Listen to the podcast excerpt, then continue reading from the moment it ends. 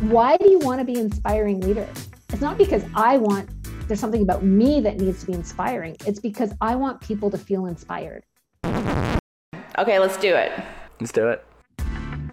Welcome to another episode of the Inspired Leadership Podcast. My name is Susan Power, founder and CEO of Power Up Leadership in Halifax, Nova Scotia. And I am here today with co host Tyler Bailey, professional virtual presenter and coach based in Toronto, Ontario, Canada. Today, we have a treat for you. We are talking about building a future ready workforce. Deloitte recently released a report with some really sound practical recommendations on this topic. And our guest today, Kathy Woods, is partner and national lead of workforce transformation. She's a partner in Deloitte's human capital consulting practice. And as part of this, she has the privilege to sit on Deloitte's global workforce transformation leadership team. So, this truly is Kathy's world advising C suite clients on the rapidly changing world of work and the demands of our digital world. Kathy is incredibly active both professionally and she lives in Toronto with her husband and 17 year old daughter. I think you are truly going to enjoy this podcast. Let's hop into it. Thank you so much for joining us at the Inspired Leadership Podcast. Welcome. Thank you. It's great to be here. I want to start this off by saying Deloitte just released a report, and the report is a building a future ready workforce. Can you please tell us a little about what your role is at Deloitte and what does a future ready workforce look like? At Deloitte, I run what we call our workforce transformation business. And, and what that means is really focusing on everything we need to do as organizations to build the people, the talent, the workforce that we need to be successful now and into the future. Might sound like motherhood, but that's things like training, uh, leadership development, succession planning. But then it's also thinking about what are the skills for the future? What's changing? How do we help people learn differently? How do we integrate technology? A uh, future ready workforce looks like one that is what is is constantly learning and tackling these these new skills that are that are coming up? I think that's a good characterization of what you would see in a future ready workforce. Um, really future ready just means that you are in a position to have the capabilities the people the talent in place when and where you need them to deliver on what you need for the organization it sounds so simple, but I mean, with the past year we've had in so many organizations just trying to keep their lights on, I feel like thinking about, you know, the future of work and the future ready workforce has kind of gone on the back burner for a lot of organizations. So, how do we kind of start shifting them back to looking more longer term? And our theme of the podcast, as you know, Kathy, is inspired leadership. So this might be a good foray into that. We we like to ask our guests this question and we get so many different answers. So from your lens, can you please tell us what does inspired leadership mean to you? Inspired leadership in my mind is about authenticity. Um, to me, inspired leadership is how do you bring your whole self to work as a leader and then engage and unleash the power of the people around you whether that's people who work quote for you people who work with you or or in fact people you work for how do you bring that own personal brand of leadership to the table to bring out the best in everybody when and where you need it? I think authenticity is the fundamental piece of that. What it all comes down to bringing your authentic self to the table. So there hmm. could be 50 different flavors of authentic inspired leadership just like ice cream everyone has a different flavor, favorite flavor, but they could be all amazing and delicious to different people, but just different versions of authenticity depending on the leader. Absolutely. Because what why do you want to be an inspiring leader? It's not because I want there's something about me that needs to be inspiring. It's because I want people to feel inspired. On the other point, you're you're talking about the future of work and what do you think this means, especially for leaders moving into this new hybrid workplace how are they going to have to adapt and and inspire through this new like this medium of especially the the copy of a copy world where we're just a, an image on a screen instead of actually in person? Or how are what do you see as a, the future of leadership? So i think the future of leadership is going to come back to what i would call enduring human capabilities you'll hear me talk about that more and more and you'll hear this theme of authenticity coming back more and more so when you talk about the future of leadership, it's less about are you the best functional leader? If I'm the CFO, am I the best finance person? Um, it's less about am I the best technical leader? It's now going to be so much more about those innate leadership capabilities around connecting with people, bringing your authentic self to the table, relationship building, um, the ability to try and to fail and to be vulnerable in that context. More than half of companies believe that their workforce needs to change their skills and, and their capabilities in the next three years. However, only 16% expect to make significant investments over the next three years. So, can you shed some light on the disconnect between that? Yeah. So first, let's just look at the sort of the two ends of the spectrum, the data. Number one, um, the half life of skills and capabilities is dropping significantly. So, a technical skill, it's something like 18 months is how long that is going to be the half life for that skill. And a business skill is maybe around two years or a little longer. You're making me think that if the shelf life is that short, and that's quite astounding, it almost feels like just getting strong at learning and building this learning mindset and adaptability becomes much more important than any skill because you know i'm 44 and the attitude i've encountered in some workplaces is once you reach a certain level you kind of you know you're just you're you're good and you learn the technology but you don't have to continue to progress and learn. And that's 100% false based on what you're you're sharing with us. It is entirely false. Learning is all about growth. And and we need to continue to learn in order to continue to grow. And if we're not growing then the alternative seems to me that we're dying if we shift gears to more return to work hybrid workspace uh, keep hearing terms such as touchdown spaces blended meetings issues like proximity bias what would you say leaders need to do to equip their teams when and if we return to the office under, say, a hybrid model? I would almost flip the question and say, what do we need to do to equip our leaders? Because I'm finding that actually, in many situations, it's the employees in general, if I dare use that term, who are saying, we want a hybrid environment we want to be able to mix working from home, working in the office. So I think it's equipping leaders to feel confident and comfortable in how they um, how they can show up and manage differently when some people are virtual and some people are in person. How they can set some guidelines for how space gets used when you use those touchdown spaces.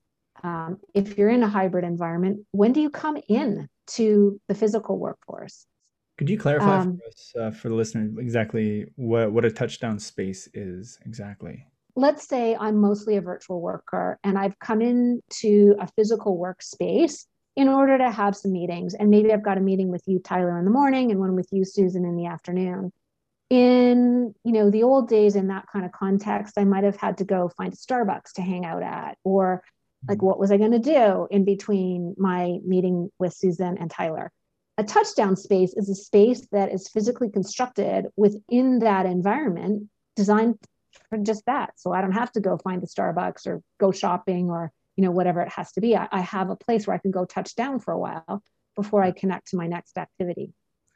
Okay. Okay. It was not football. not football. It's not football. It's not okay. the plane is landing.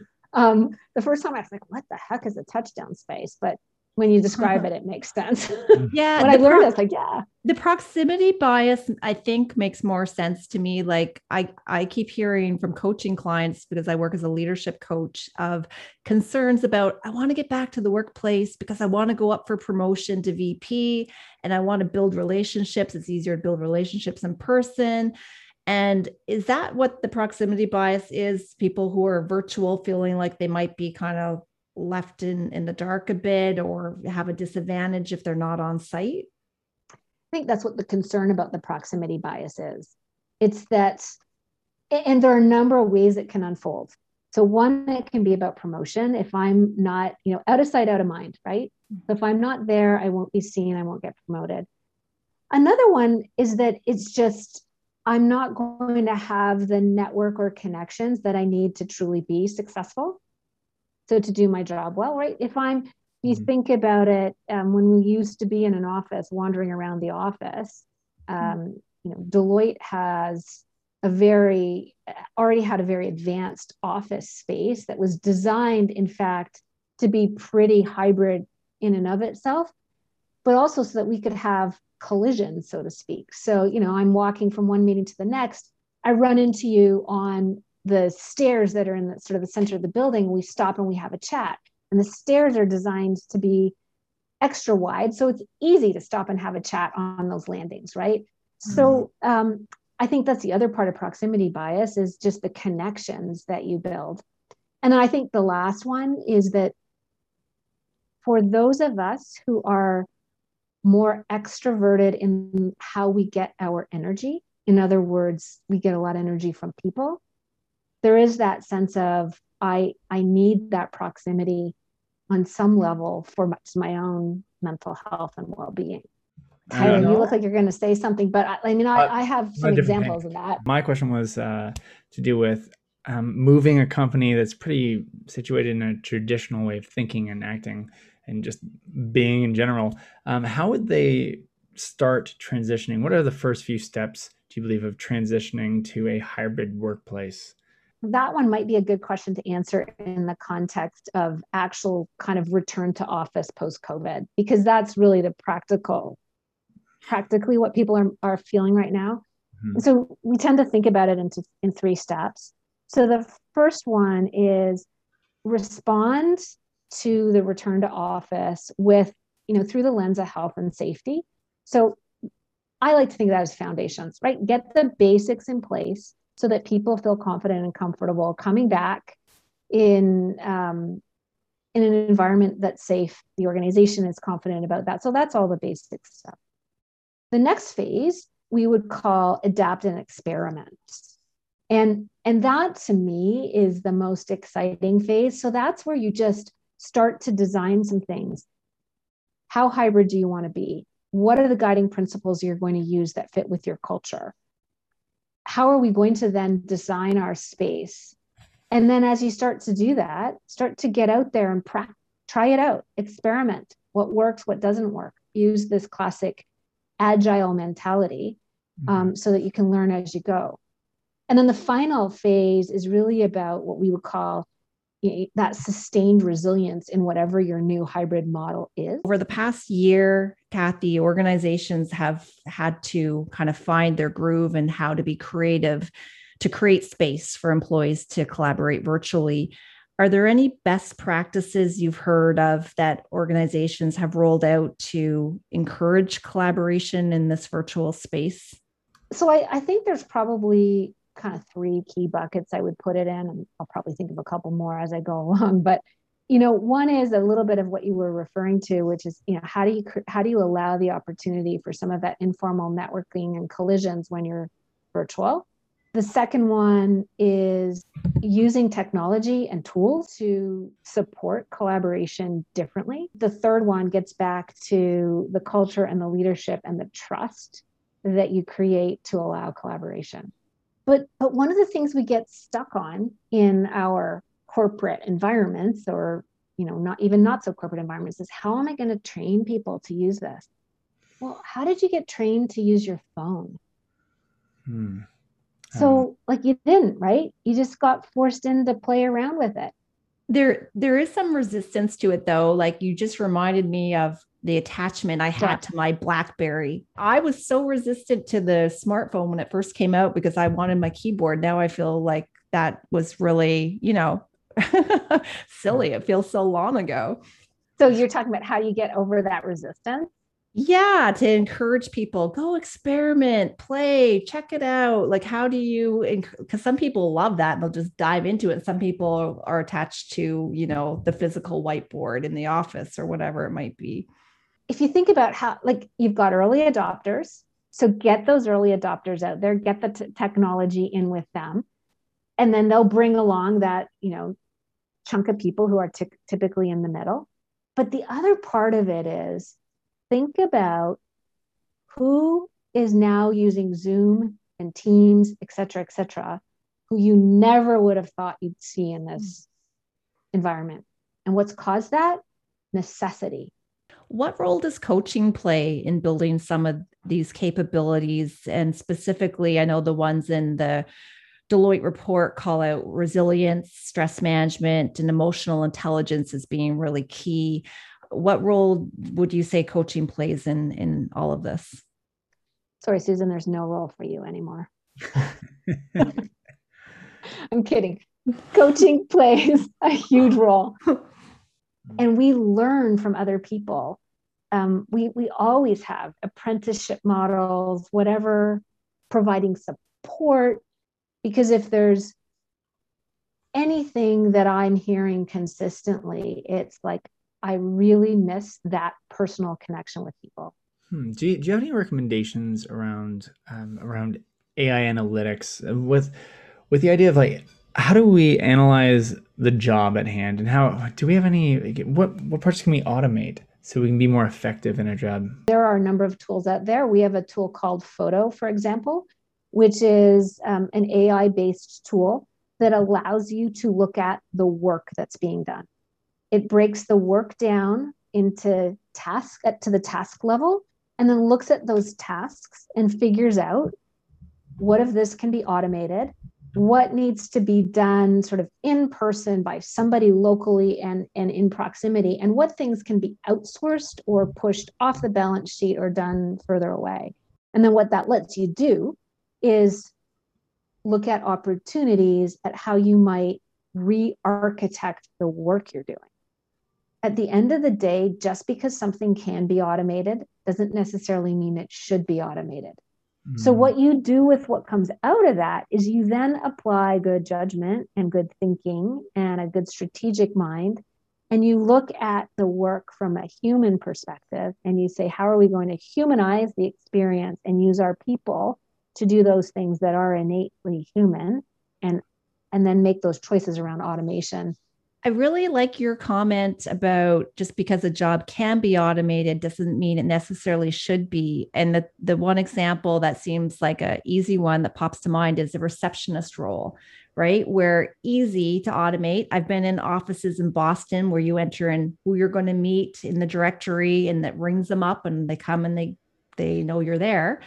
But I'm sure there's some companies that that human element still want that in-person uh, receptionists, whether it's a he or she, to smile, greet the customers, the kind of the branding. So how how do you even start to figure out what jobs should be automated? Mm-hmm. So I think you start by looking at who are you as an organization and what is the culture that you want to create or the sometimes I don't like the word culture because it's so soft, but what do you want to be? What do you want it to feel like here? What do you stand for? What's the, the environment? Pardon your, me? The overall vision of what you're the overall vision. Yeah. You know, what is it like? What do you want it to be like in our company? Hmm. Start there as kind of that then's your that's the thing you can hold up to test test things out.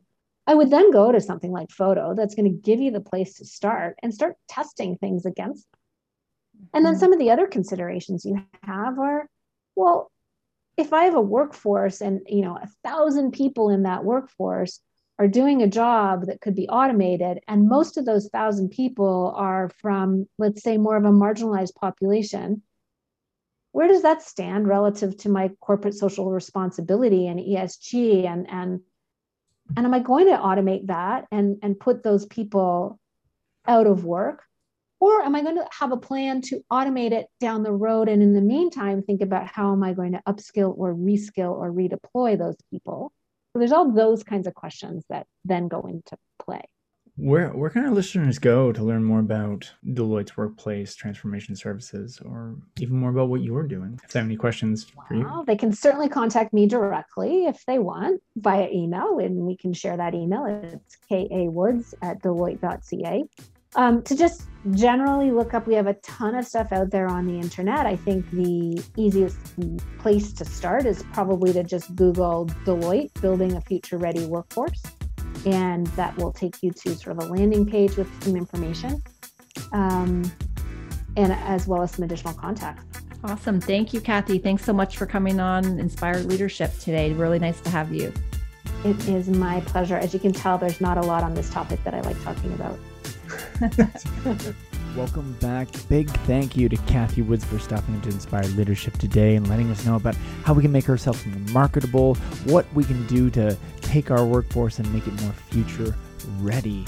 Thank you so much. And if you did like this cast or you know somebody that might like this cast, let them know. Shoot them the link. It really helps us out.